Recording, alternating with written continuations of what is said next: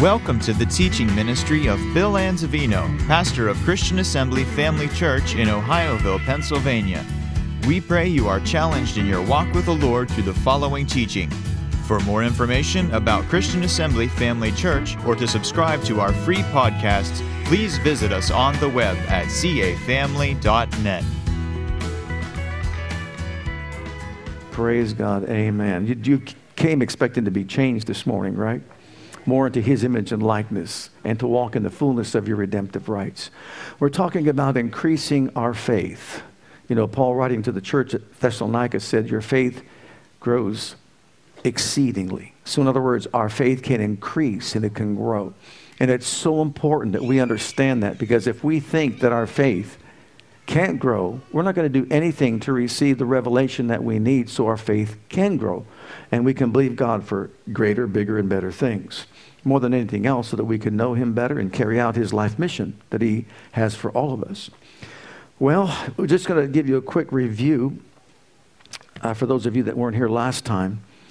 Uh, we're talking about levels of faith and that we can increase our level of faith. It speaks of no faith, little faith, great faith, perfect faith, but it also speaks of unwavering, uh, unwavering faith, or that means wavering faith as well, or no faith. And, and so we understand people can make shipwreck of their faith. And so we can see that faith has different, different levels, many different levels. So it's important we understand that because if we don't, we won't do anything to increase our faith. Well, how do we increase our faith? Of course, we've got to go to the Word of God. But what do we study to increase our faith? And we talked about we need to know the reality of certain truths from the Bible. The reality of the integrity of the Word of God is number one on the list. We need to understand the reality of the integrity of God's Word, that God cannot lie. What He says, He will do. What He speaks, He will make good. We talked about last week the understanding the reality of our redemption in Christ Jesus. We have to understand the reality of the new creation, what it means to be born again and truly a child of Almighty God. We have to understand the reality of our righteousness in Christ. Many believers walking, walking around and they think that they're still a, a worm in the dust or just a sinner saved by grace. But you're more than that. You're the righteousness of God in Christ, an heir of God, a joint heir with Jesus. And that will impact our faith. We need to understand the indwelling presence of God. Can you imagine the fact that the creator of all the universe is living on the inside of you right now? That in the power and person of his Holy Spirit, he has come into your heart where he said, I will dwell in you, I will walk in you, and I will be your God, and you'll be my people. Imagine to have that understanding and the reality of that blessed truth that the Creator is living in us, walking in us. We are His temple on the earth. And then we need to know the reality of God's love, to really know God's love in reality, not just as a doctrine, but in reality, to experience His love, to know it intimately, be acquainted with it. And then the reality of the authority of the name of Jesus, which, of course, He told us to do all things in His name as we live our lives here upon the earth. But we have to understand the authority of it and really know it in order to walk in the light of it. And it will increase our faith once we gain this revelation. Tonight or today, I, I just really chose to single out one of these. I don't know if we're going to do them all, but I want to pull out one of these here. The next one is going to be understanding God's love for us and really having an understanding of this reality of how much God loves us and how much God cares about every single one of us. Because one of the things that we all deal with in life is sometimes low self esteem, a low sense of self worth. Like I'm not anybody very special. Does God really care about me? Does God really love me? Look what I'm going through in this life. How much does God really love me as an individual? Well, I do believe that the more we understand the fact that God loves us, it easier it is for us to believe Him and trust Him. Matter of fact, in Matthew's Gospel 7, verses 7 through 11, if you recall what Jesus said about the Father's love for us and the care for His children, He said, Look, Ask and you shall receive. Seek and you shall find. Knock and it shall be opened unto you. For what man is there among you that if a son should ask bread, would he give him a stone? Or if he ask fish, would he give him a serpent? Or an egg, would he give him a scorpion? If you, being evil, can give good gifts to your children, say it with me, how much more? Look at the comparison that he's making. How much would you give your child if that child of yours was in a state of hunger and thirst? You immediately would meet that need. And what does he say to us? How much more will the Father care for us than we care for our own children? But yet, a lot of Christians walk around without that understanding and that revelation that God feels that way about you, about me, about all of us. He does care. Well, if I want to have this, let's say, revelation of God's love for me, how do I go about getting it? How do I have it revealed to me? Is it based on my experiences that I encounter in life? God forbid, because you would never understand God's love by what you go through in life. In the world, you're going to have tribulations, you're going to have all kind of challenges along the way. And that doesn't mean just because this didn't happen or God didn't do this or God didn't do that that he doesn't love us. You've got an enemy out there. I have an enemy out there who wants to kill, steal, and destroy. Has no regard for human life whatsoever and will do anything and everything he can to destroy us. We need to recognize that and realize that. And because these things happen doesn't mean that God doesn't love us. No. Is there another determining factor? Indeed, there is. And that is found in the Word of God. And so we're going to study that this morning so we can have a better revelation and understanding of the reality that God has for us as far as his love is concerned. So let's look in the book of Ephesians, chapter 3, and beginning at verse 17. Ephesians 3, verse 17. Here, Paul prayed for the saints at Ephesus, and this was part of his prayer that Christ may dwell in your hearts by faith, that you being rooted and grounded did you get those two words? Rooted and grounded in divine love. May be able to comprehend, this is where comprehension comes from, with all saints, what is the breadth and length and depth and height. To know the love of Christ, which passes or transcends knowledge, that ye may be filled with all the fullness of God. These are power packed words prayed by the Apostle Paul, letting us know that is, there is a need for all of us to have an understanding of the breadth, the length, the depth, and the height of God's love for us. Why? So we can be filled with all the fullness of God. If we don't have this revelation, our faith level is not going to be up there where it needs to be. But when we have this revelation, it's going to change us from the inside out, guaranteed. Well, how do I discover the breadth, the length, the depth, and the height of God's love? Well, as we enter into this Christmas season, we're going to reveal that to you. Look in John 3 16, because this is a parallel scripture. I know you know it, but I want you to see it in light of Ephesians chapter 3. For God so loved the world, that's the breadth of his love. He gave his only begotten Son that's the length of his love. That whosoever believes in him should not perish is the depth of God's love, but have everlasting life is the height of God's love. So let's start at the beginning.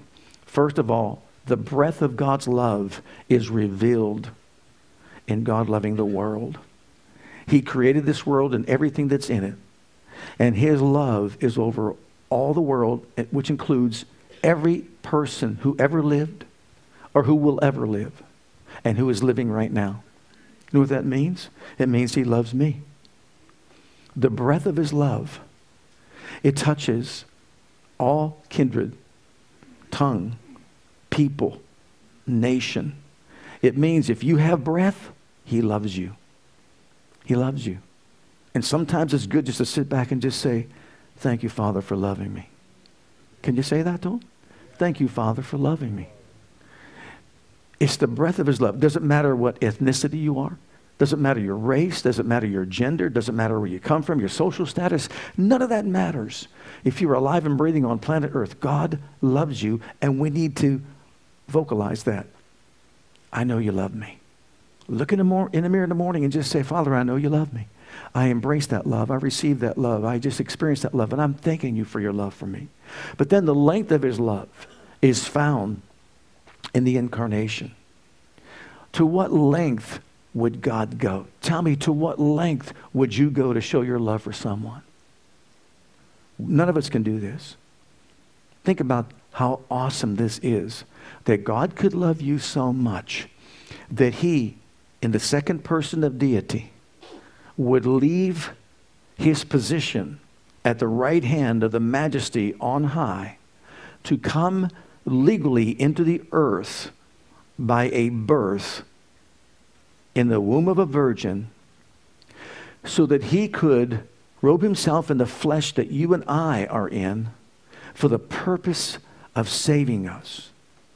So he left the glory world behind, stripped himself of his mighty power and glory, became human on this earth so that he could save us, so he could do for us what we could not do for ourselves.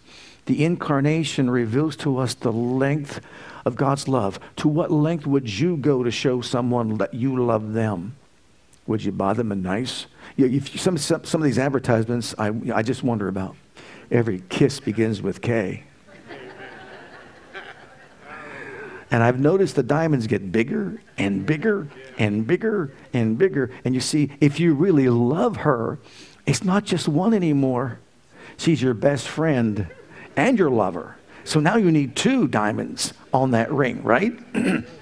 two of them side by side.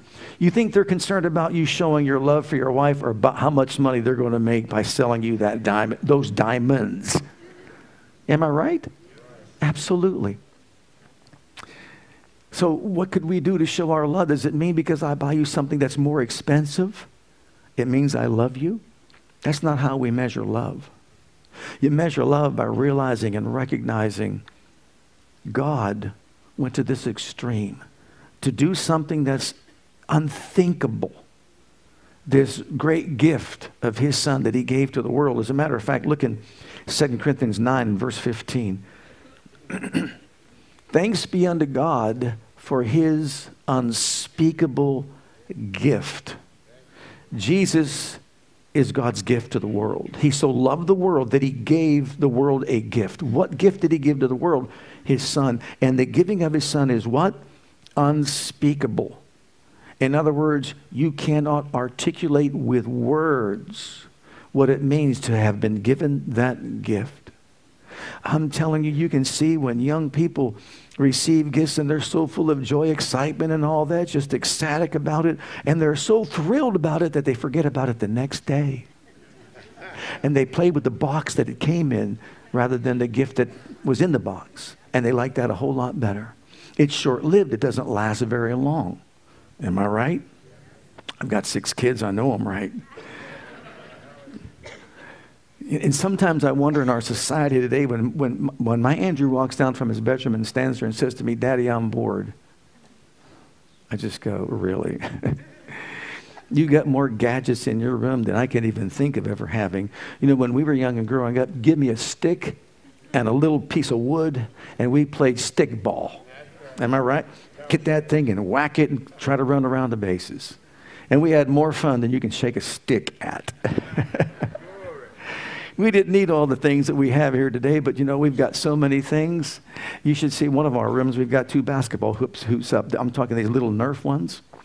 It gets hot and heavy in that little room there. Sometimes balls are flying everywhere, but anyhow, how can you get bored with all that you have?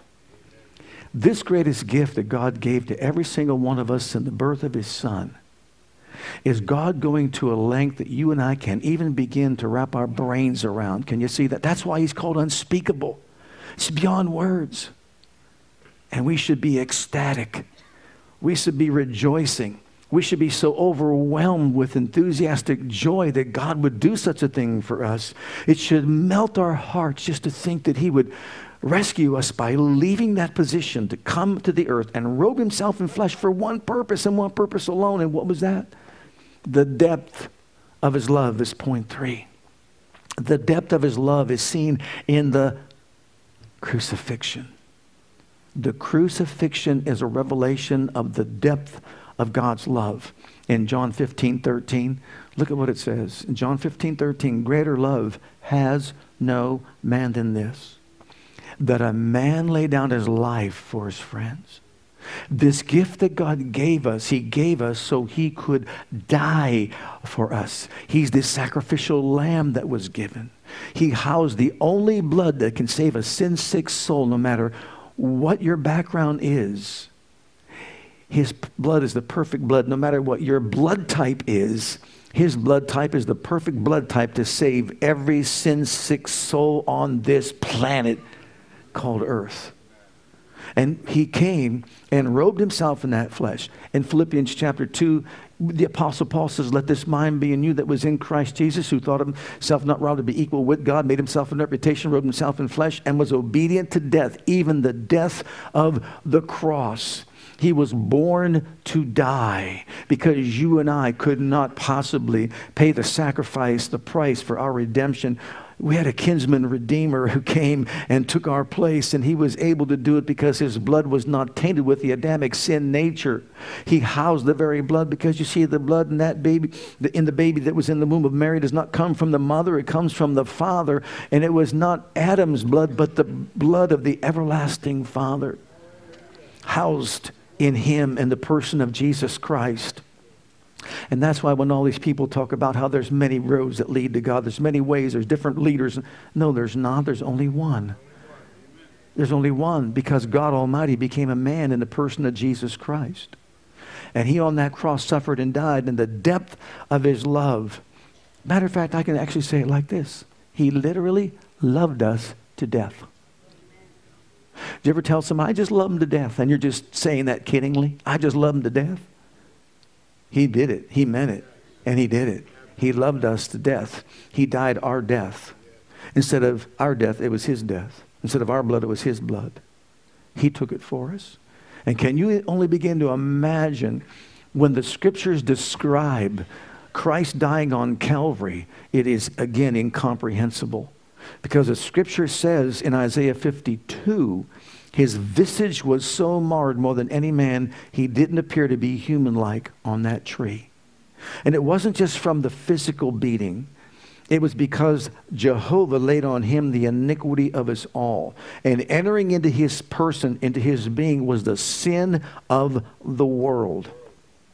He became the curse. He became the mental anguish. He became every sickness. He became every disease. He became everything that we were so that we could become what he is the son of a son or a daughter of the most high god you talk about love you talk about love greater love is no man than this and then number four it's also found in this the height of god's love is revealed in he would give us everlasting life in ephesians chapter 2 we see this clearly described when Jesus was raised from the dead on the third day, according to the scriptures, by the power of God, he raised us up with him.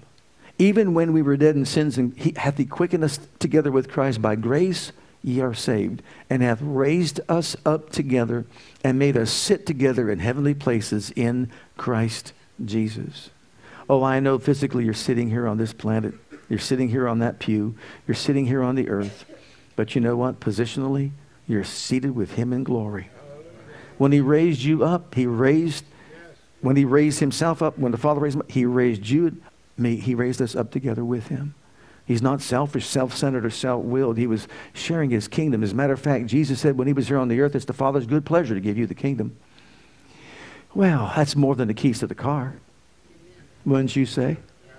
It's his good pleasure to give you the kingdom. I'm giving you the keys to the kingdom. In other words, he says, I've poured myself out for you, and I've given myself completely for you. And this is my love for you on display. It doesn't get better than that, in my opinion.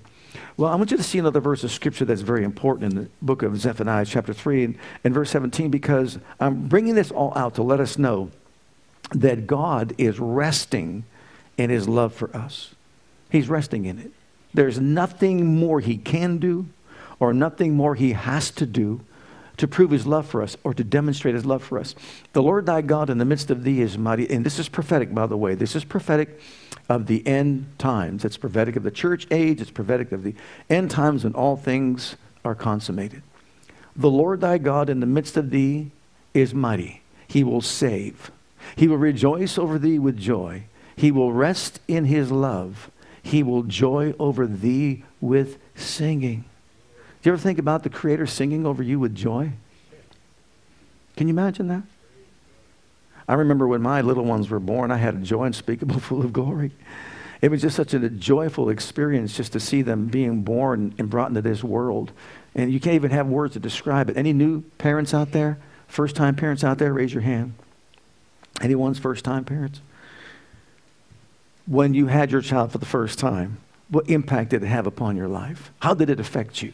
Did it change you? Did something on the inside of you change? And you realize you couldn't love any being on this planet like you love this little one that's in your arms? Doesn't it change you that way? Doesn't it do something to you? Does it impact you? Well, you know what? What the scripture is saying, the Lord God in the Hebrew, the Lord God in the midst of you, it means the self existent being who created all things that are in this world is mighty. Mighty. He is all powerful. He is your overcoming hero. He is the one that has all ability, power, and might, and He used it to come to the earth to save you. To save you means to deliver you from your sinful state and the effects of sin and death in this world. So, this mighty one came from heaven, the creator of the universe. He robed himself in flesh. His pur- purpose was to come and to save that which was lost. And he came, praise God, so that he could rejoice in those that would come to him. As the scripture says, there's joy before the very throne of God when one sinner repents and comes home. And then he says, he'll rest in his love. He'll rest in his love for you and joy over you with singing. Now, how do I describe that he's going to rest in his love? That he's resting in his love. And it's important to know this. If I want to have a clear revelation of God's love for me, God cannot do one more thing to prove his love for me. You, you, might say, well, if he just finds me the job that I'm looking for, then I really know that he loves me. That has no bearing on his love for you whatsoever. Nothing that happens in your life has a bearing on his love for you. His love is clearly seen in his sacrifice, in what he has already done and poured himself out to do, in loving us to death and then raising us up together to be with him. It can't be any clearer than that, but we're going to show you. In the book of Genesis, chapter 2, beginning at verse 1, God rested from his works after he created all things. Thus the heavens and the earth were finished, which means brought to their predestined end and all the host of them. Now, why is that important to know? Because God saw all the works of his hands and he said, Everything he created was perfect. It was good. It was very good. This is exactly how I intend for it to be. And once it was done on the seventh day, what did he do? He rested. On the seventh day, God ended his work which he had made, and he rested on the seventh day from all his work which he had made. And God blessed the seventh day and sanctified it because that in it he had rested from all his work which God created and made. Now, it sounds like that God got tired after all that work of creation, but that wasn't the case. God doesn't get tired, He never gets weary in anything. It means He brought it to a state of perfect or perfection and completion. And He put the finishing touches on the way He wants everything to be, and then set everything in motion. And then He doesn't stop His efforts what he does, he allows what he created to function in the way he created it to function by establishing laws and decrees with words. And so once he did the work of creation and set everything in motion, you could put it this way God loved, first of all, man by doing this.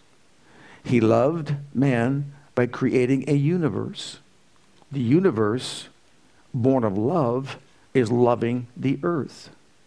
The earth, because God is love, is loving the man who's on the earth. You realize that when man was made, everything on the earth was already established. The universe was established. The earth was established. Every resource in the earth to provide for the needs of man were all established. So the universe is loving the earth. The earth is loving the man. And the man has everything that he possibly needs. In that garden, he had everything he needed and then some. And all he had to do was just submit himself and love God back. But we know that he chose not to do that. But we see love set in motion in creation. And that once God set it in motion, he just rested from all his works. He just sat back and just said, Now, let's watch it. Let me show you how true that is. Go to the book of Jeremiah, chapter 5, and notice verse 20 through 22. God established word, with words decrees and set them in motion so that the universe would function in a proper way. Declare this in the house of Jacob and publish it in Judah, saying, Hear, O this, O foolish people, and without understanding, which have eyes and see not, which have ears and hear not. Fear ye not me, saith the Lord. Will ye not tremble at my presence, which have placed the sand for the bound of the sea by the, a perpetual decree that it cannot pass it? And though the waves thereof toss themselves, yet can they not prevail. Though they roar, yet can they not pass over it. So, in other words, when God established everything in the universe to love the earth and the earth to love the man and the man to love him, he set laws in motion by decrees and by giving words. And obviously, he's not going to cover the earth ever again because he made a promise to Noah with water. There's not going to be another flood. You realize if all the waters and all the oceans ever just did what they did back then, we'd be underwater, this whole earth again. But God established these things, and His love is still set in motion so that the whole universe functions and operates in such a way to provide a place of habitation for man, for all of us. And you know what? This idea of going to other planets to try to find life is just a waste of money. Your tax dollars and my tax dollars, it's a waste of money. God made this earth for us to, to, to live on. He doesn't want us to move to, to Mars or somewhere else and live on the moon. You can move to Mars, Pennsylvania if you want to, or Moon, Pennsylvania if you want to. Is there a Sun, Pennsylvania anywhere? I don't know if I've ever heard of that. Sun Valley, I don't know. But a perfect place of habitation that He created for all of us to enjoy. That was His love in motion. Well, man rebelled against God, and when man rebelled against God, he opened up the door to upheaval. And even though everything was created in a perfect, concise way, all of a sudden now we see upheaval taking place in the earth. What happens? Man is separated from God. He takes on a new nature, a fallen nature. He loses the knowledge of God, and etc.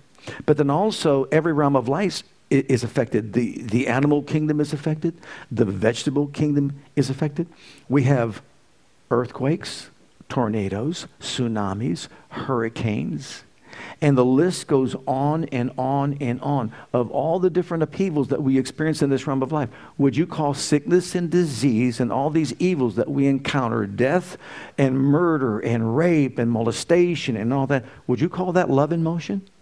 I don't call that love in motion.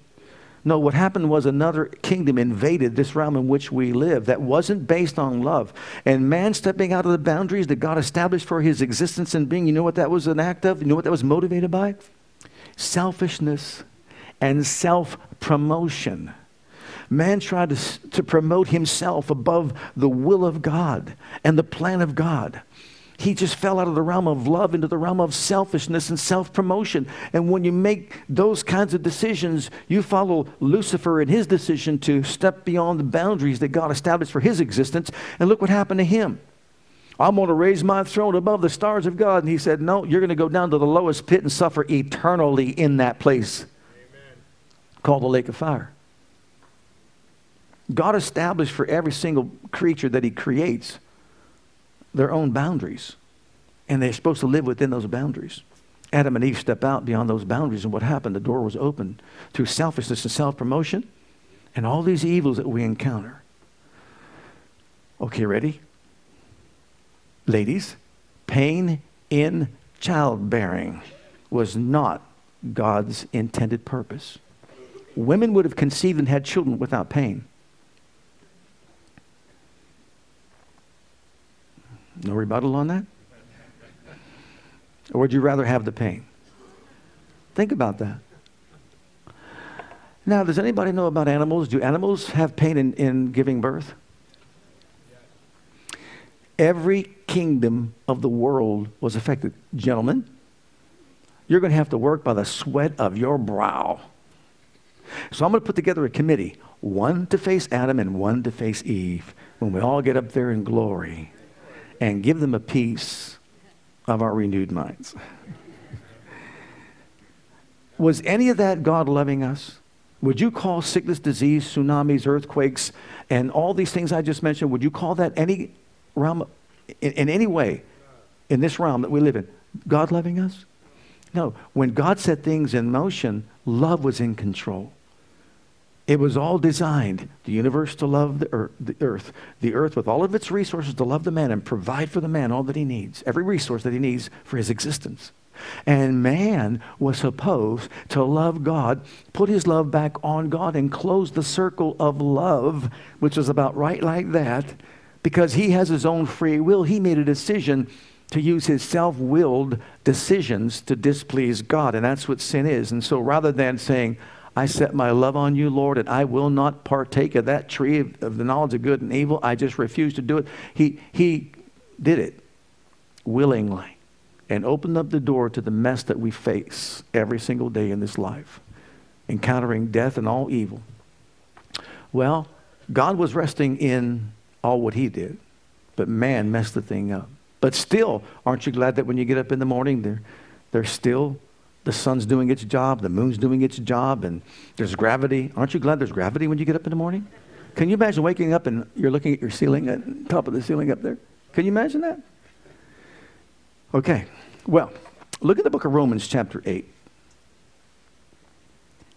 to show you what I'm talking about. For the creation, this is from the NIV, waits in eager expectation for the children of God to be revealed. For the creation was subjected to frustration not by its own choice, but by the will of the one who subjected it, in hope that the creation itself will be liberated from its bondage to decay and brought into the freedom and glory of the children of God. We know that the whole creation has been groaning as in the pains of childbirth right up to the present time, even up till now. Creation is out there groaning.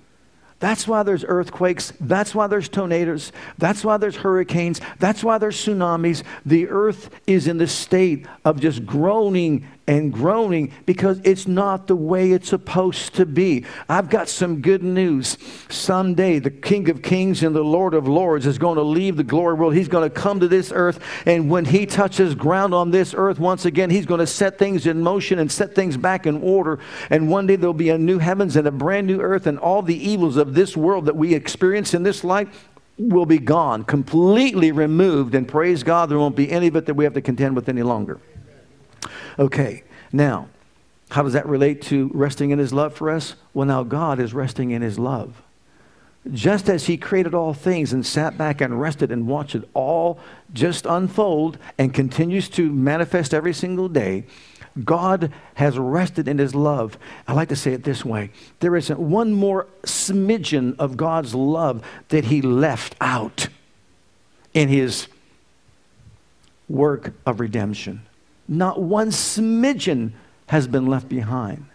So if a person says, Well, I'll know that God loves me when God does something for me, or if God does this, you have no understanding or no idea of the love of God. God literally poured himself out in death for every single one of us, and there isn't one thing more he could possibly do. Jesus said, There's no greater love than this, that a man would lay down his life. And so, if you and I were to lay down our lives for someone, guess what? We have no way to get it back. But Jesus willfully laid down his life for all of us, and God raised him from the dead to restore him to his rightful place at the Father's right hand. You see, he could be our kinsman redeemer. Look at John chapter 1. God so loved the world that what did he do? He gave his son, but I want you to see it this way. He took his love to the limits and sent his word in human form. He sent his word in human form. Not just his word, he gave his spoken word through prophets, didn't he? And teachers back in, by the fathers, it says in Hebrews. But in these last days, he spoke to us by his son. In other words, his word came in human form to reveal to us the Father's nature and the Father's love. In John's Gospel, chapter 1, beginning verse 1, in the beginning was the Word, and the Word was with God, and the Word was God. The same was in the beginning with God. All things were made by Him, and without Him was not made anything that was made. In Him was life, and the life was the light of men. And the light shineth in darkness, and the darkness comprehended it not. And the darkness still comprehends it not today. But anyhow, the Word made the world and everything that's in it. But now move on down to verse 10. He was in the world, and the world was made by him, and the world knew him not. He came into his own, the Jews, and his own received him not. But as many as received him, to them gave he the power to become the sons of God, even to them that believe on his name, which were born not of blood, nor the will of the flesh, nor the will of man, but of God. And the Word, the Word, the Word, the second person of deity called the Word, the Word was made flesh and dwelt among us. And we beheld his glory, the glories of the only begotten of the Father, full of grace and truth. The Word became flesh. The second person of deity, who was not, who was a spirit, now became flesh, robed himself in flesh. So, in other words, if you never heard it before, maybe some of you haven't, I've taught it many times before. The Word becoming flesh, the second person of deity, robing himself in human flesh like we have, is called the hypostatic union of deity and humanity. This is why he's the only way, truth, and life. He was not just a good man. He wasn't some another person born, like so many people teach and so many people say in your, in your books and what you study in, in school. Oh, he's just another person. He's just a good prophet. He's a good person. He's a role model. He's a this, he's a that. Oh, I beg to differ with you. He was God, the creator of the universe, the sustainer of the universe. He was God, the savior of the world, who robed himself in flesh to become a man and, and become once and for all and forever identified with humanity. This hypostatic union is not just he borrowed a body for a few for three and a half years and then he let the body go and that was it. This was the union, the hypostatic union of deity with humanity in the person person of Jesus, humanity, Christ, deity, becoming one with man for eternity for one purpose and one purpose alone to love you and me back to the Father by sacrificing his life and laying it down and actually pouring himself out unto death. He literally loved us to death. That's why he came to do for us what we couldn't do for ourselves. So when we have this revelation of God's love, and we see that God held nothing back. And we see that every ounce of his love was poured out in that sacrifice. Just like the Bible says that was the greatest working of his power just to raise him from the dead. It was the greatest working of God's power. Then we start realizing and understanding that his love for us is not based upon something in this life that he does for me. It's based on what he did for me. And what he did for me is beyond comprehension the incarnation we'll be celebrating here. That's what Christmas is. Oh, and this, I don't know what it does to you, but it just gets under my skin. It's not the holiday season. It's Christmas. That is the holiday. Let's call it what it is. It is Christmas. It is the celebration of God becoming a man in the person of Jesus Christ, robing himself in flesh, walking upon the earth, demonstrating the power and authority he gave Adam from the very beginning when he said, Peace be still, and the storm stopped. When he stood before a grave and says, Lazarus, come forth, and he had the power over death, over hell, and the grave. And finally, before he went to, to that cross and he suffered and died, and then, of course, he said, I commend my spirit in your hands, O Father, because right now I've got to trust that will do what you said, and that's to bring me up out of the pit and raise me up. And so I'm giving myself to you in totality. There was a one ounce left behind. His love was poured out unto death. And on the third day, God looked down the, over the banisters of heaven and he saw his son. And he said, This day have I begotten thee and raised him up by the power of the Holy Ghost. Praise God, and made him alive. And he raised us up together with him to give us life. And any person on this planet Anyone, no matter who you are, He did it for you. If you've got breath, He did it for you. The breadth, the length, the depth, the height, the love of Christ is found right there. And we're to be rooted in it. We're to be grounded in it. Why? Look at, look at these here, and we'll close here. Look at these other verses. Look at 1 John chapter 4. God poured out his love for the world in the person of his son, Jesus Christ, and he literally loved us to death, period. And now he is resting in that love resting in it. And I want you to see this. And this was manifested the love of God toward us because that God sent his only son into the world that we might live through him. Here in his love, not that we love God, but that he loved us and sent his son to be the propitiation for our sins. And then next verse, we love him Why? Because he first loved us. We should be so in love. Oh, not because someone tells us to. You see, when you have a revelation of this reality of God's love, you want to serve Him. You want to surrender to Him. He loved us to death. He poured Himself out to the end. And He says, Now, this is the Father speaking.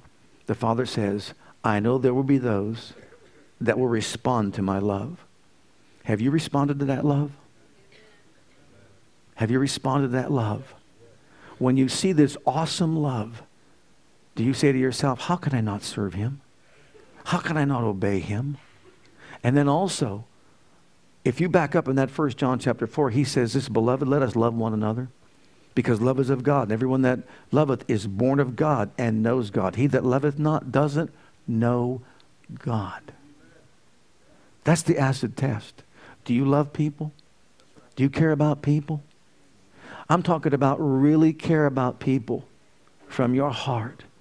Are you concerned about the eternal welfare and well being of the people that are around you enough to tell them about a, a, Savior and a Redeemer? God says we love people because He first loved us. And when we have a revelation of His love for us, then we'll just love other people the same way He loved us because you really know God. And all of us needs to have our minds renewed to this blessed truth. He poured Himself out. You ready for this one? I'll close with this verse. 1 John 3.16. How many of you know John 3.16? God so loved the world. You know that verse. But 1 John 3:16 says this. Beloved, if he loved us, we owe it to him to love one another the same way he loved us. That's our commandment. So when you know God's love, it'll just take your faith to a higher level. Because why? You can trust him. You know you can trust him because he loves you. He'll make you a sandwich when you're hungry. Let's all stand.